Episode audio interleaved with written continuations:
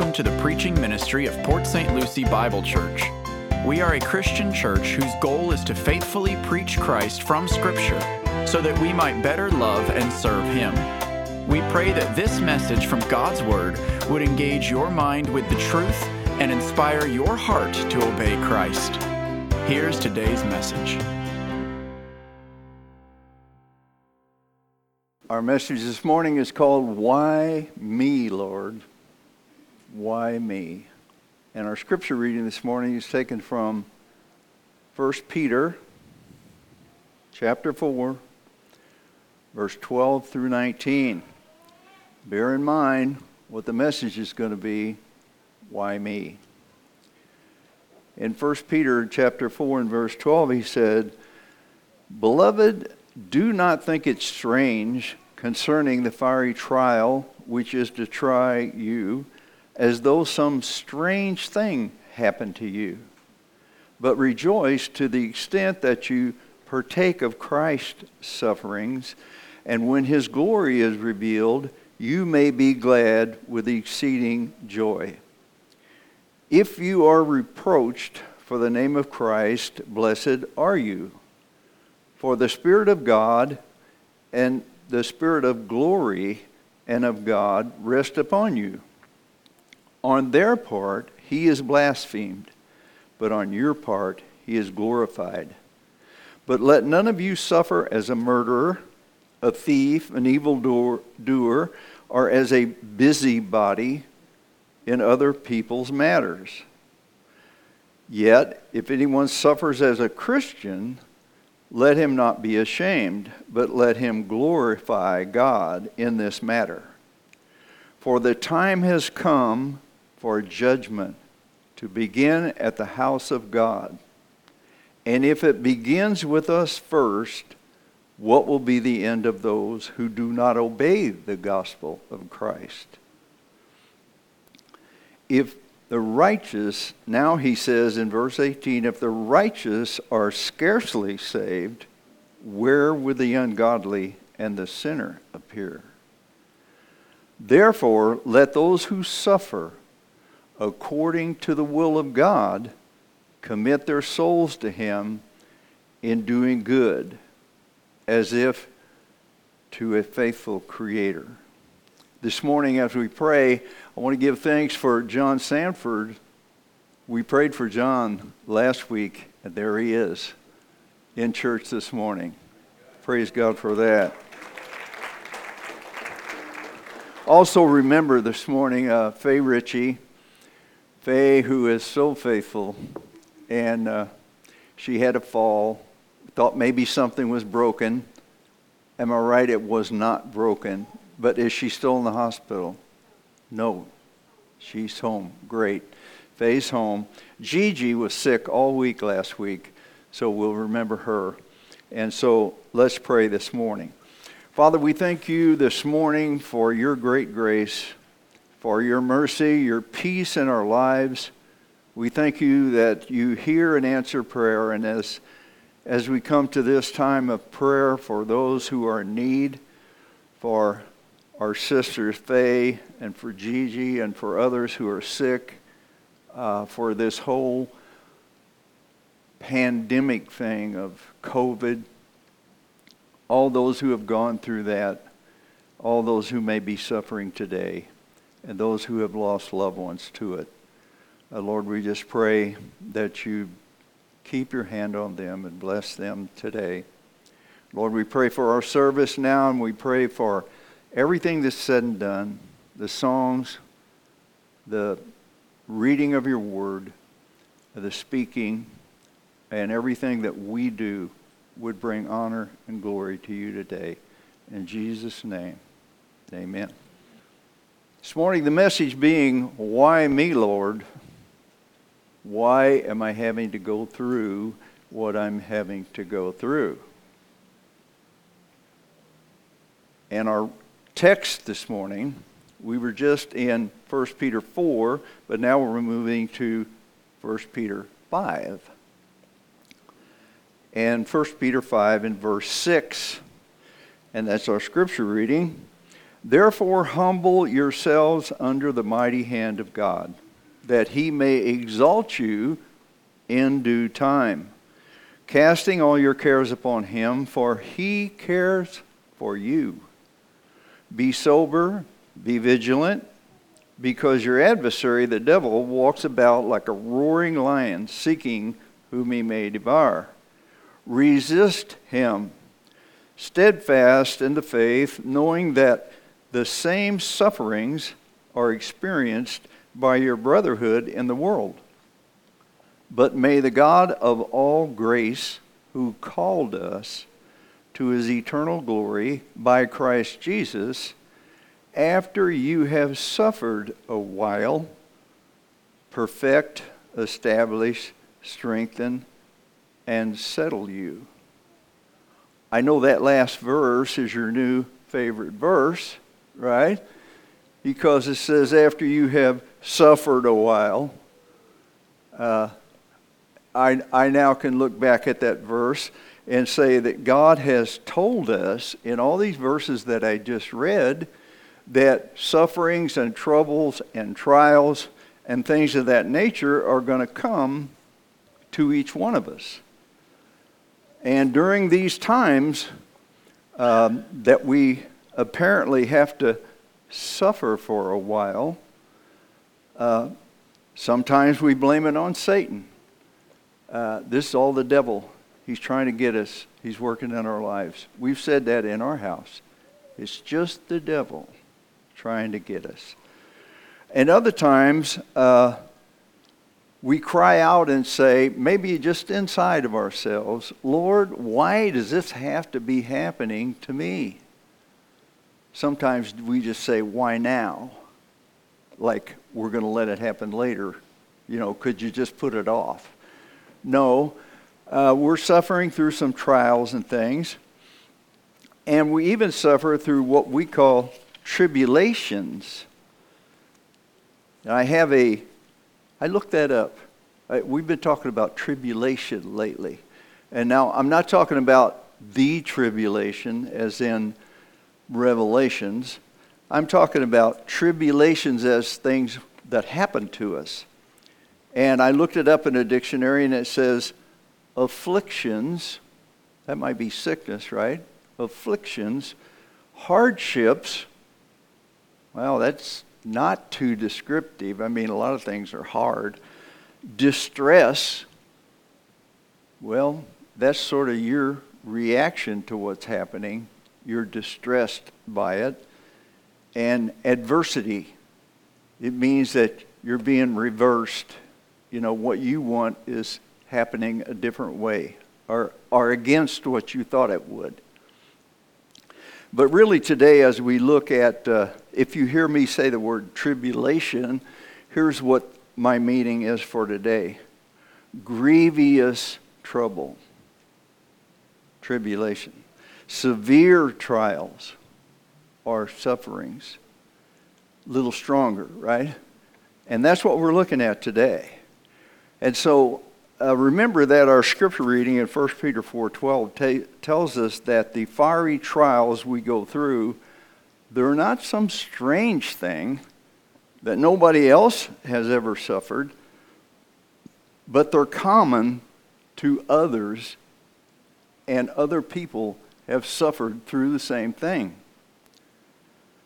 Uh, you know, I... I think when I was drafted to go into the military, and I ended up having to go to Vietnam, that's one of the first things, and I can still remember it, I said to myself, you know what? Other guys have had to do this. I'm not the only one. Look around. There's all these guys who are here with me. They're having to go through it. Others have gone through it. My older brothers had went through it.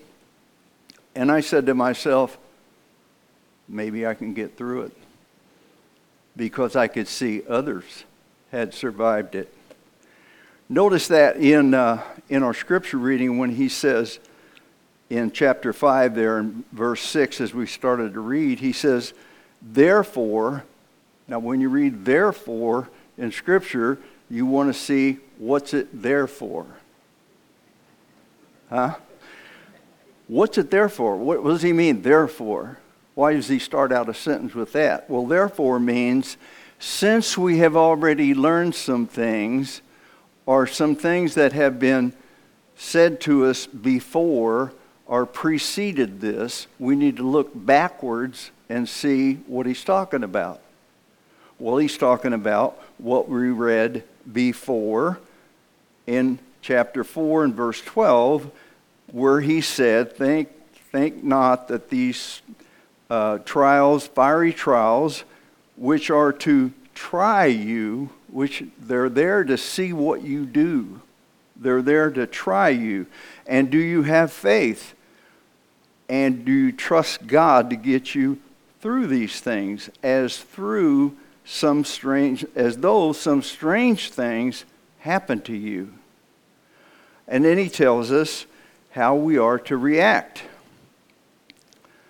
Others have already done it. Maybe I can do it. But ask yourself this, are we promised as Christians? Here's really part of the question of why me, Lord, is, are we promised a life in Christ free from pain, our suffering, our trials, our sickness, our persecution, or even tribulation? Scripture says that in this life, we will suffer tribulations. And that's the meaning that I read to you. Grievous troubles, severe trials, are sufferings. So, if we believe the Word of God, we believe that this happens to other people, and when it happens to us, it is a trial. We're being tried to see how we react. So what does he tell us to do about it? In our text, he says this. In verse six of chapter five, he says, therefore, since you're going to go through these trials, here's what I want you to do to get through. Humble yourselves. Now, what does that mean? Don't puff up and say, this shouldn't be happening to me. Something's wrong here. God, you shouldn't have let this happen. Humble yourself. Search out in the Scriptures and in maybe in your life, why is this happening to me? Maybe you could find the answer yourself. But here's how you should react. Humble yourself under the mighty hand of God, that he may exalt you in due time. He says, in due time, I'm going to bring you back out of it. That's what he's telling you. Casting all your cares on him. Have you done that when you're in a trial? Casting all your cares means prayer. Going to him and showing your dependency as you humble yourself before the Lord, that you're depending on him to get you through this time. Then he says, because he says, cast all your cares on him, because he cares for you. Don't get confused that God just doesn't like me very much, and he's just punishing me. So, therefore then, he says, be sober, be vigilant. Be sober and vigilant means that you've casted your cares on him. If you're going to be sober, be a serious Christian. Don't just be a surface Christian. Be a serious Christian, a sober Christian who wants to look into these things. And one of the questions you need to ask is, Lord, is there some evil, wicked thing living inside of me that you want to change, that you want to correct? Because we're going to find out later that it's not punishment that God metes out to his people. He metes out correction. That's what we get. Be vigilant for and consider the pitfalls of sin Why is that? James chapter one says this. James one, thirteen and fourteen. Find it here in a second. Let no one say when he is tempted, I am tempted by God, for God cannot be tempted with evil, nor does he himself tempt anyone. A lot of things are not coming from God. They're coming from either inside of you or the temptations of the world and Satan. But he says in verse fourteen, but each one is tempted when he is drawn away by his own desires, yours might say lust, and enticed. So you're drawn away and enticed. Satan holds something out in front of you. You keep looking at it, and you go, I think I'll just try a little bit of that. So we're drawn away by our own lust, and yes, Satan is at work. Now, people still, they do suffer in life, and, and they do ask why. And if you're trying to help one of these people, it'd be helpful if you had some answers. So let's, let's look a little bit at what things happened here that caused people to be in great distress and so forth. In the lost people, they suffer because they have no real moral or spiritual compass. That's that thing where he says, everyone does what's right in their own eyes. That's what the world's doing right now. Everybody says there's no right, no wrong. It's just what you want to do. And uh, you got your own morality and your own compass uh, to direct you what to do and what not to do. But that's not what God's told us. Uh, here's some of these people who do what's right in your own eyes. I got to thinking about that, and I thought, I've known people like this. Maybe you have too. Maybe you've met them at work. They come to work, and they got a story that goes kind of like this. You've been off for two days. We haven't even seen you for two days. What, what happened? Well, you won't believe what happened to me. You just won't believe it. Uh, I've been off for two days, but see, the other night, I, I went out drinking with some friends, and uh, it was about, I think it was about two thirty in the morning when I decided that I better go home because I'd spent my rent money. And so and nobody wanted to take me home, so I had to drive my own car because I'd have to have it to get to work. So I got in my car, and I was driving down the street, and, and somehow I ran into a parked car and a utility pole, and these wires came down, and they started a fire, and it burned down a guy's garage. And then uh, I realized that when the policeman asked for my insurance, I forgot to pay it. And and then actually he told me that they wanted me to pay for this power pole thing. Can you believe that?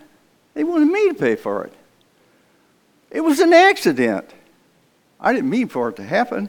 I thought they just replaced their own power poles, but it was about two thousand dollars for a pole. I can't believe that these things are happening to me. Self-inflicted pain, right? It's just self-inflicted. But the world doesn't see that. They think somebody's doing something to them. And I know folks just like that. But if we'll be honest, as Christians, some of the pain in our lives is just a result of poor judgment and decisions with no regard for the will of God, no prayer, no wisdom, no discernment, just impulse decisions. Have you ever made one? I know you have.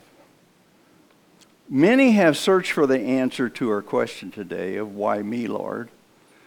One person a man named Harold Kushner. He was a rabbi, and he had a situation where he had experienced the loss of a child to sickness. So Rabbi Kushner decides he'll try to find out why bad things happen to good people. Have you ever heard that said before? It's a book that he wrote. And so he, he wanted to find that out. Evidently, he influenced a lot of people because it was a big seller book not too awful long ago. This is not years and years ago. So he has this book, Why Bad Things Happen to Good People. And he argues for something called theistic finiteism. It's hard for me to even say that. I can't get wrapped around it. Theistic finiteism. Let's break it down. His premise is theistic is one God.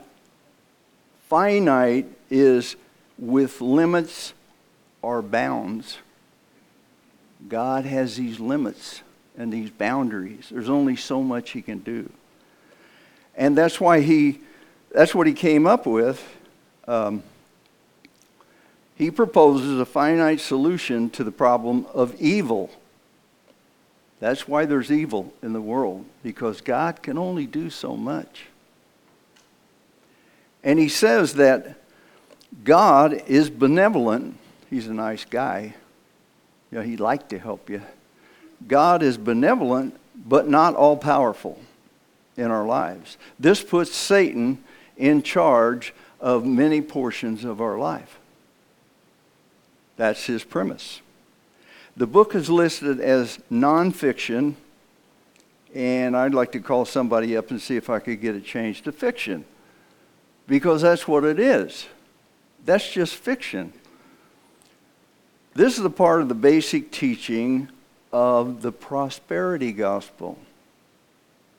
This same teaching. It says God is waiting on us for permission to act. We must say or do certain things to allow him to use his power for our benefit. Anybody ever heard that? Yeah. Yeah, there's a lot of things that are taught like that today, that God, you have the power, you have to unleash God and allow him to do things in your life. So in the midst of this confusion, we continually hear questions like this. And believe me, I've heard every one of these um, on the fire department as a E M T going to car wrecks and things. I've overheard this, all these questions. If God is love, why does he let us suffer? If God is good and we are his, why not let only good things happen to us? We could just, everything could just be good, couldn't it? Where is God when bad things happen? You ever heard people say that? Where was God? Why did he let this happen to my life? Does God like to punish us? Boy, there's a basic question.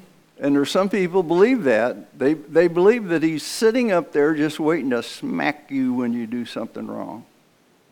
And so everything you do must be a result of you, you did something wrong if you get punished.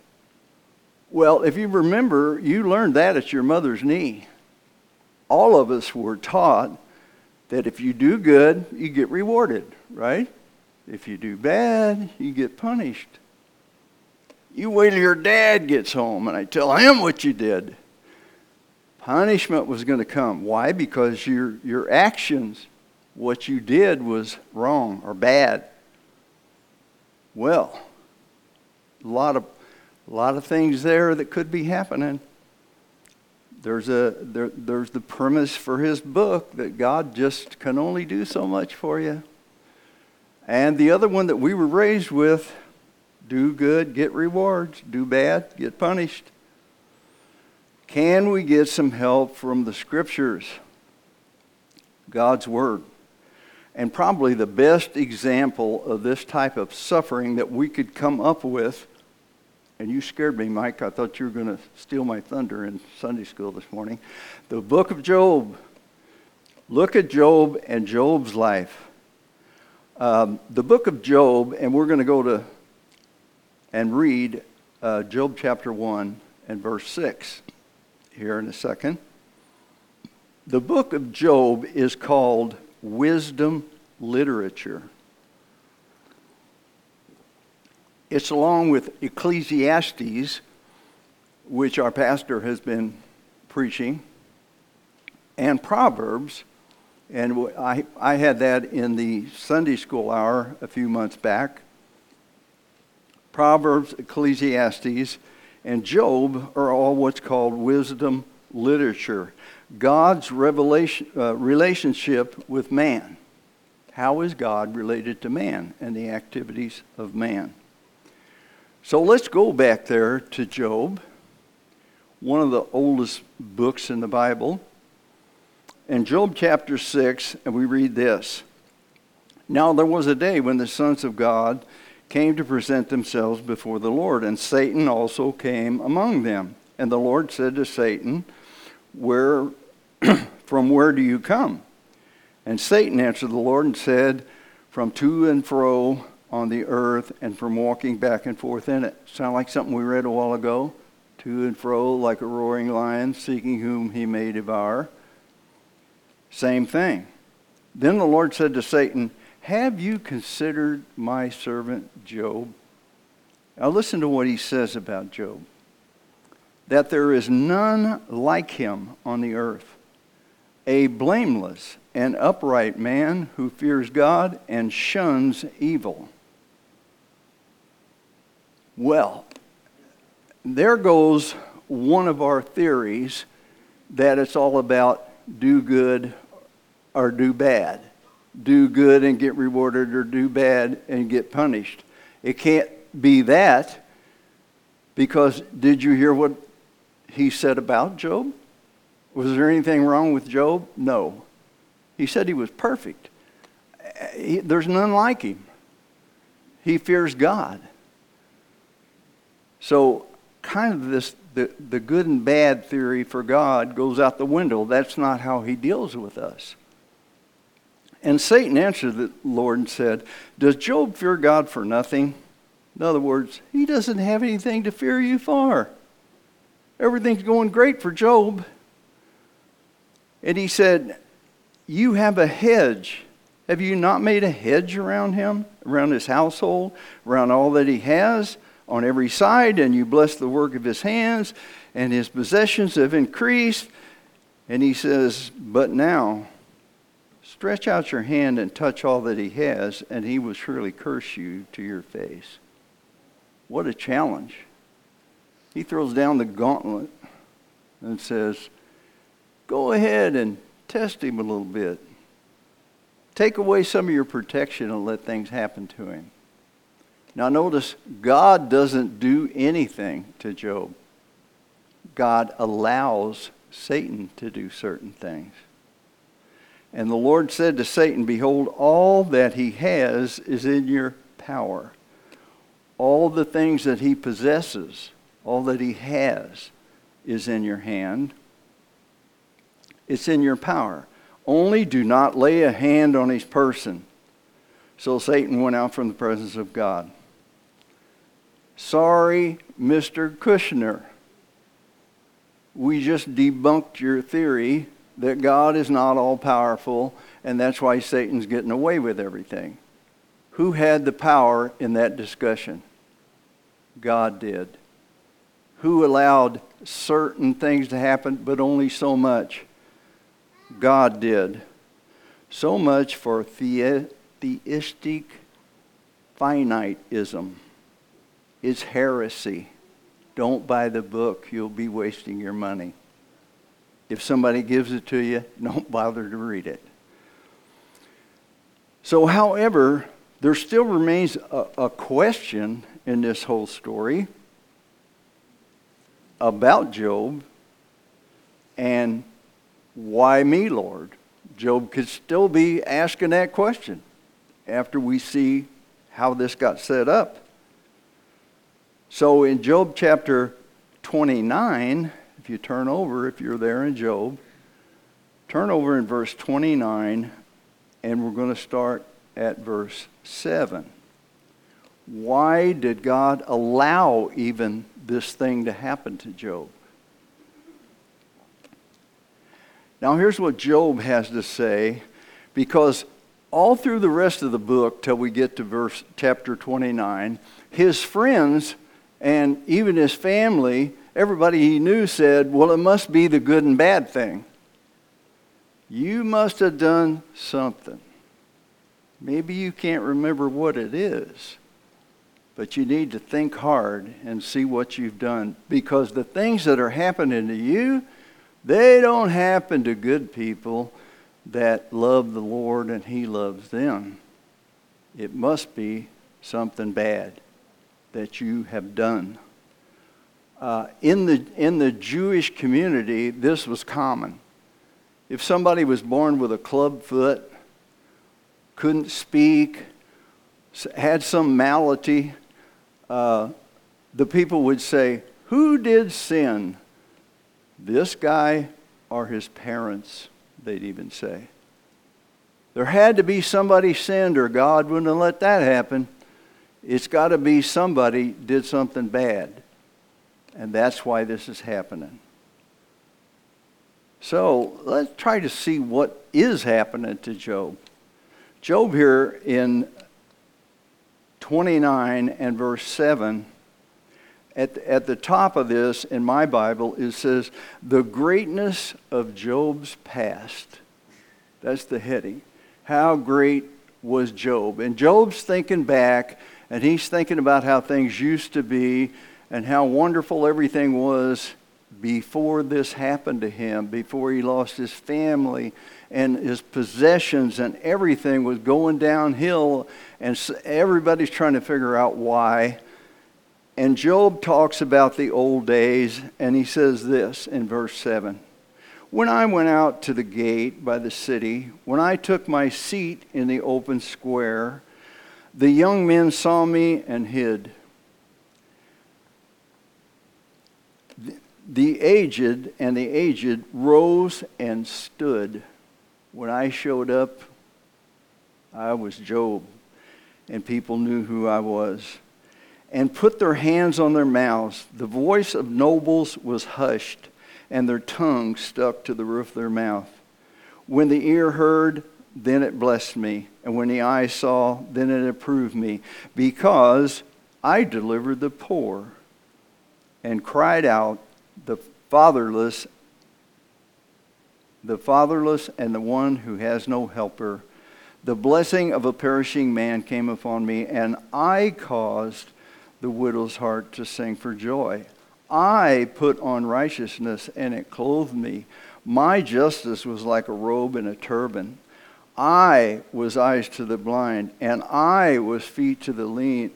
to the lame, and I was father to the poor, and I stretched out the case that I did not know. I broke the fangs of the wicked and plucked the victim from his teeth. Then I said, I shall die in my nest and multiply my days as the sand. Are you hearing anything there that might need a little bit of correction? Yeah. What's happening here with Job is um, he has a case of what I'll call spiritual haughtiness. He's just a little haughty. My mom might say he's a little too big for his britches. And God takes him to task over it. After he has this, after he proclaims himself who he was, then he has a discussion with God where God says something that sounds quite a bit like, who do you think you are? What have you ever done? Did you create the worlds? Did you hang the stars? Did you do anything that I did? What that's telling us is that Job should have been giving the glory that he was receiving should have been directed to God. But instead, Job thought he was a big shot spiritually. He could tell everybody what they needed to know and tell them how to live. You know, we as leaders in the church, we need to beware. We need to make sure that as we try to lead other people, that we don't get to the point where we think, well, you know, only we have wisdom, and only we have discernment, and only we know the will of God. It's a great thing to help someone, to witness to someone, to try to help them in their time of trouble, but we need to do it with humility, where we direct them to God. And when he brings them out of their troubles, God gets the glory, not me. Don't come back and say, what you told me, man, that straightened me right out and everything's wonderful now. If it did, it was God that did it. God sent you to the right person to help you. In chapter forty-two, if you're in Job, flip on back to forty-two. And after all this discussion that he had with the Lord, he comes to a conclusion about himself now. And notice what he says in verse forty-two. He has a big discussion about all the things that he thought he knew, and God questioned him and said, so who do you think you are? What is it that you know? I'm going to question you and see how much you really know. Job fell short.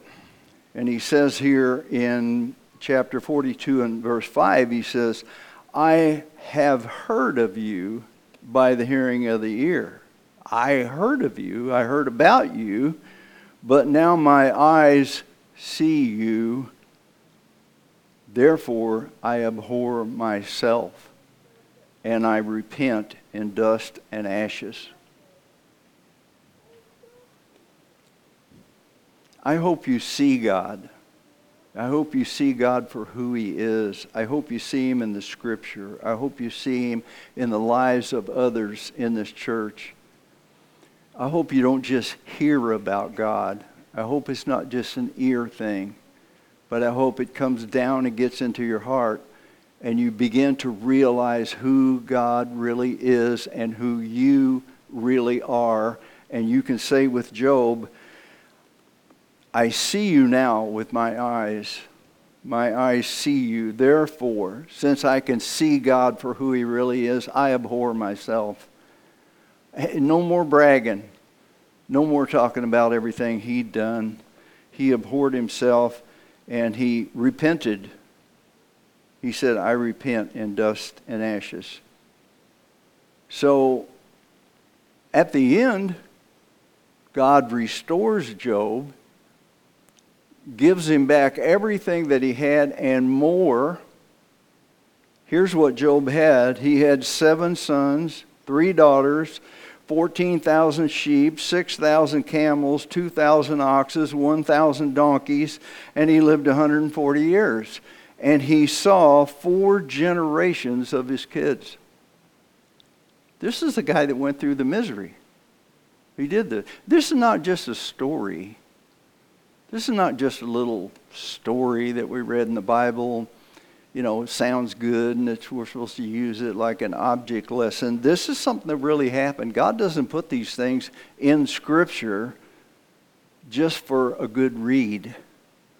They're here for our instruction.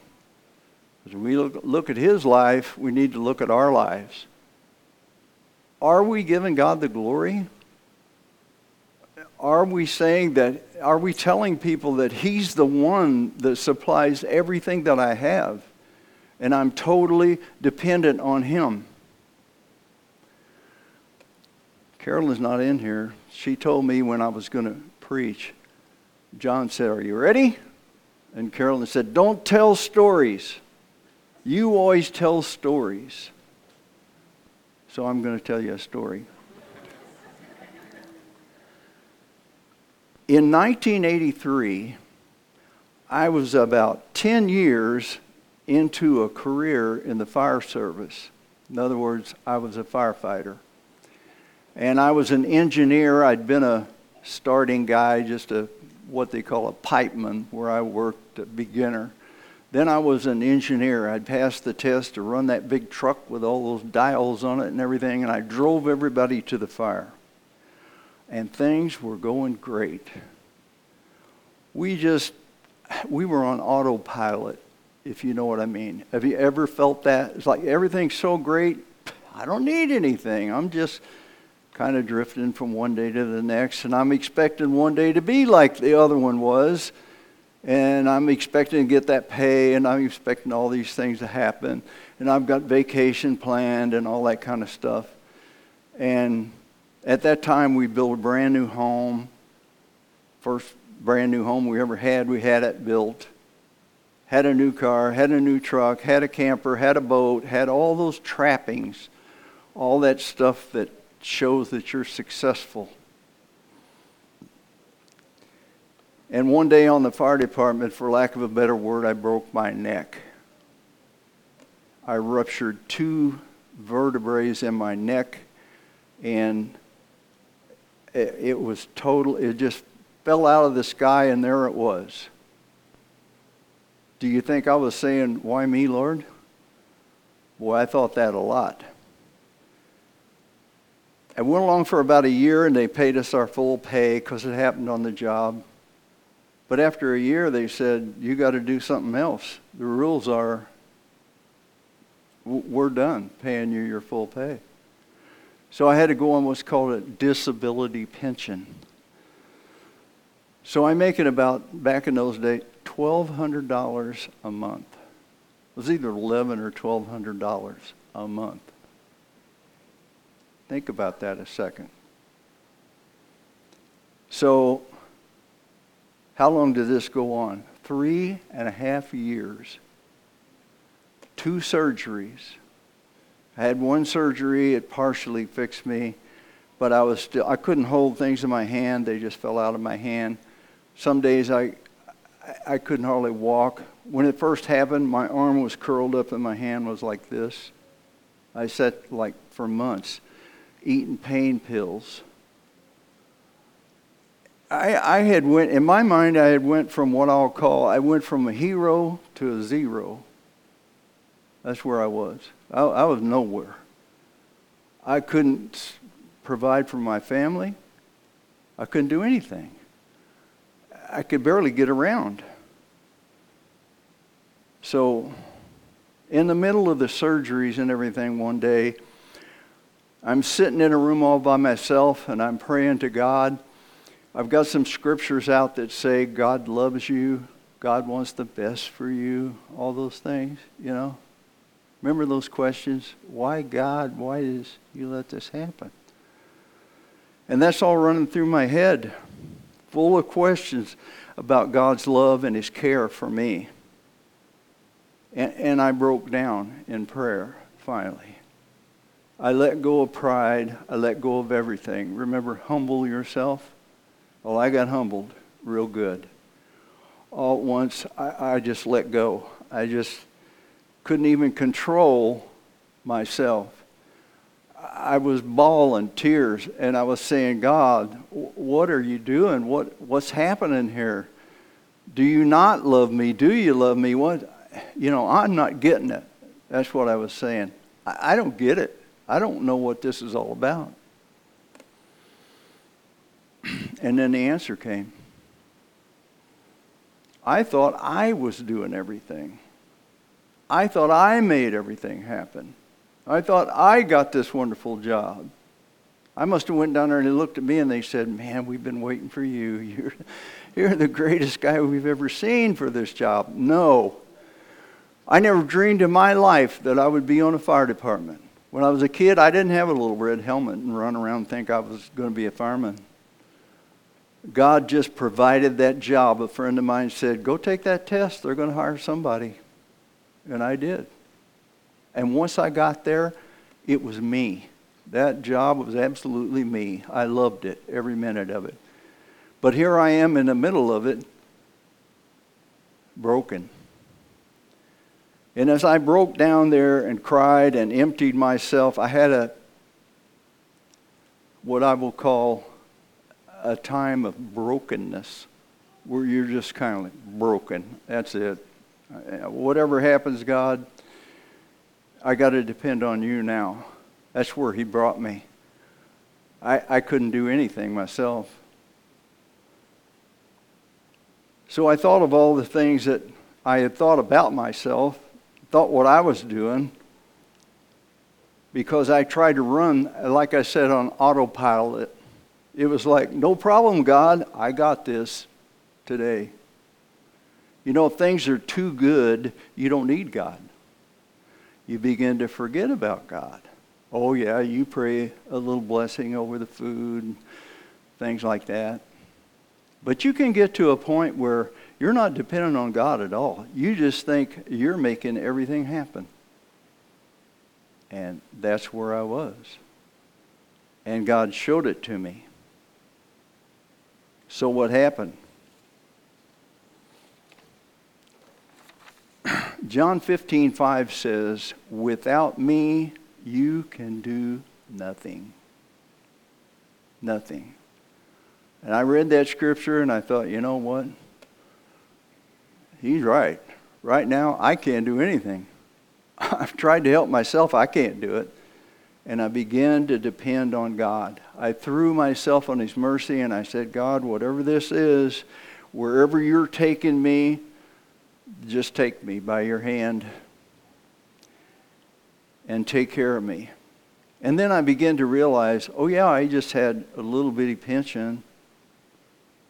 I lost everything. All those trappings. Wasn't long till we had to sell the new house.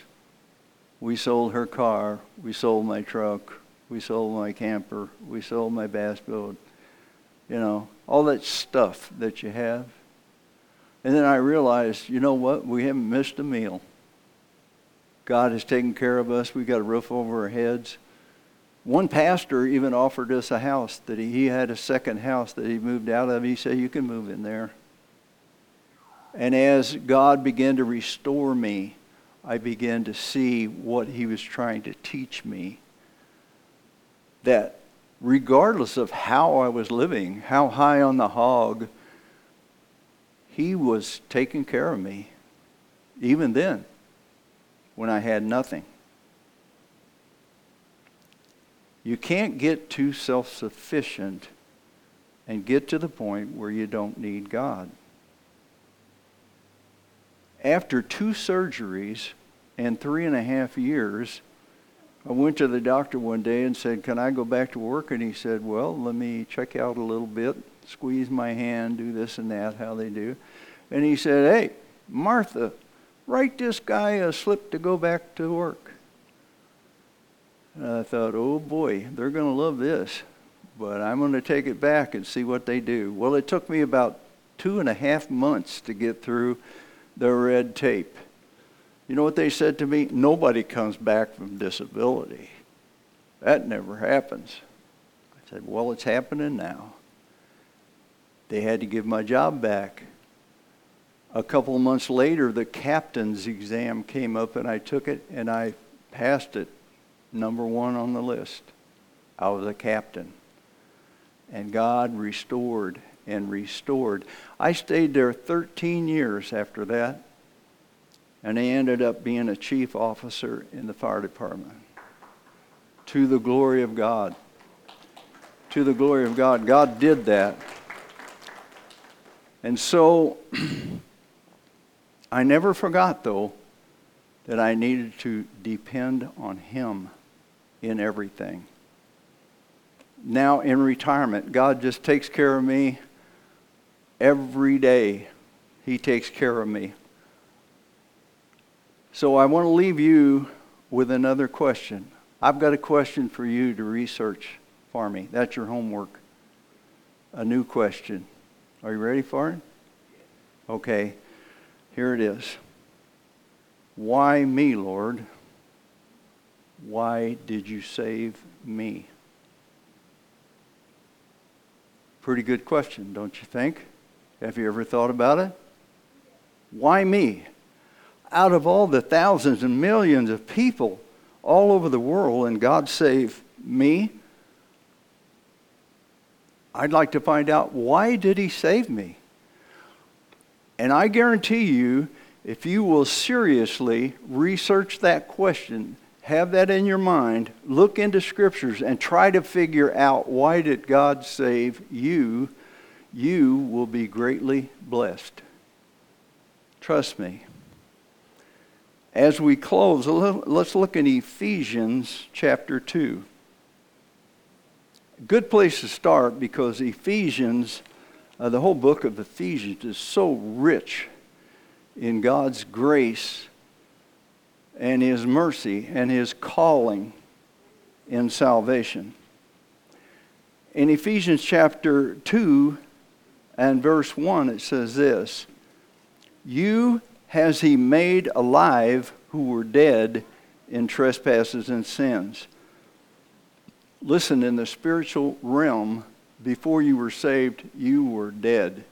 Dead between the ears, dead spiritually. You couldn't wiggle your finger in the spiritual realm. Scripture says the natural man, that's the unsaved man, receive not the things of the Spirit of God, neither can he know them. You can't even know them because they're spiritually discerned. Remember that about the lost. They can't know, and they don't know. And you may be the one who brings it before them, and God takes it and uses it on them.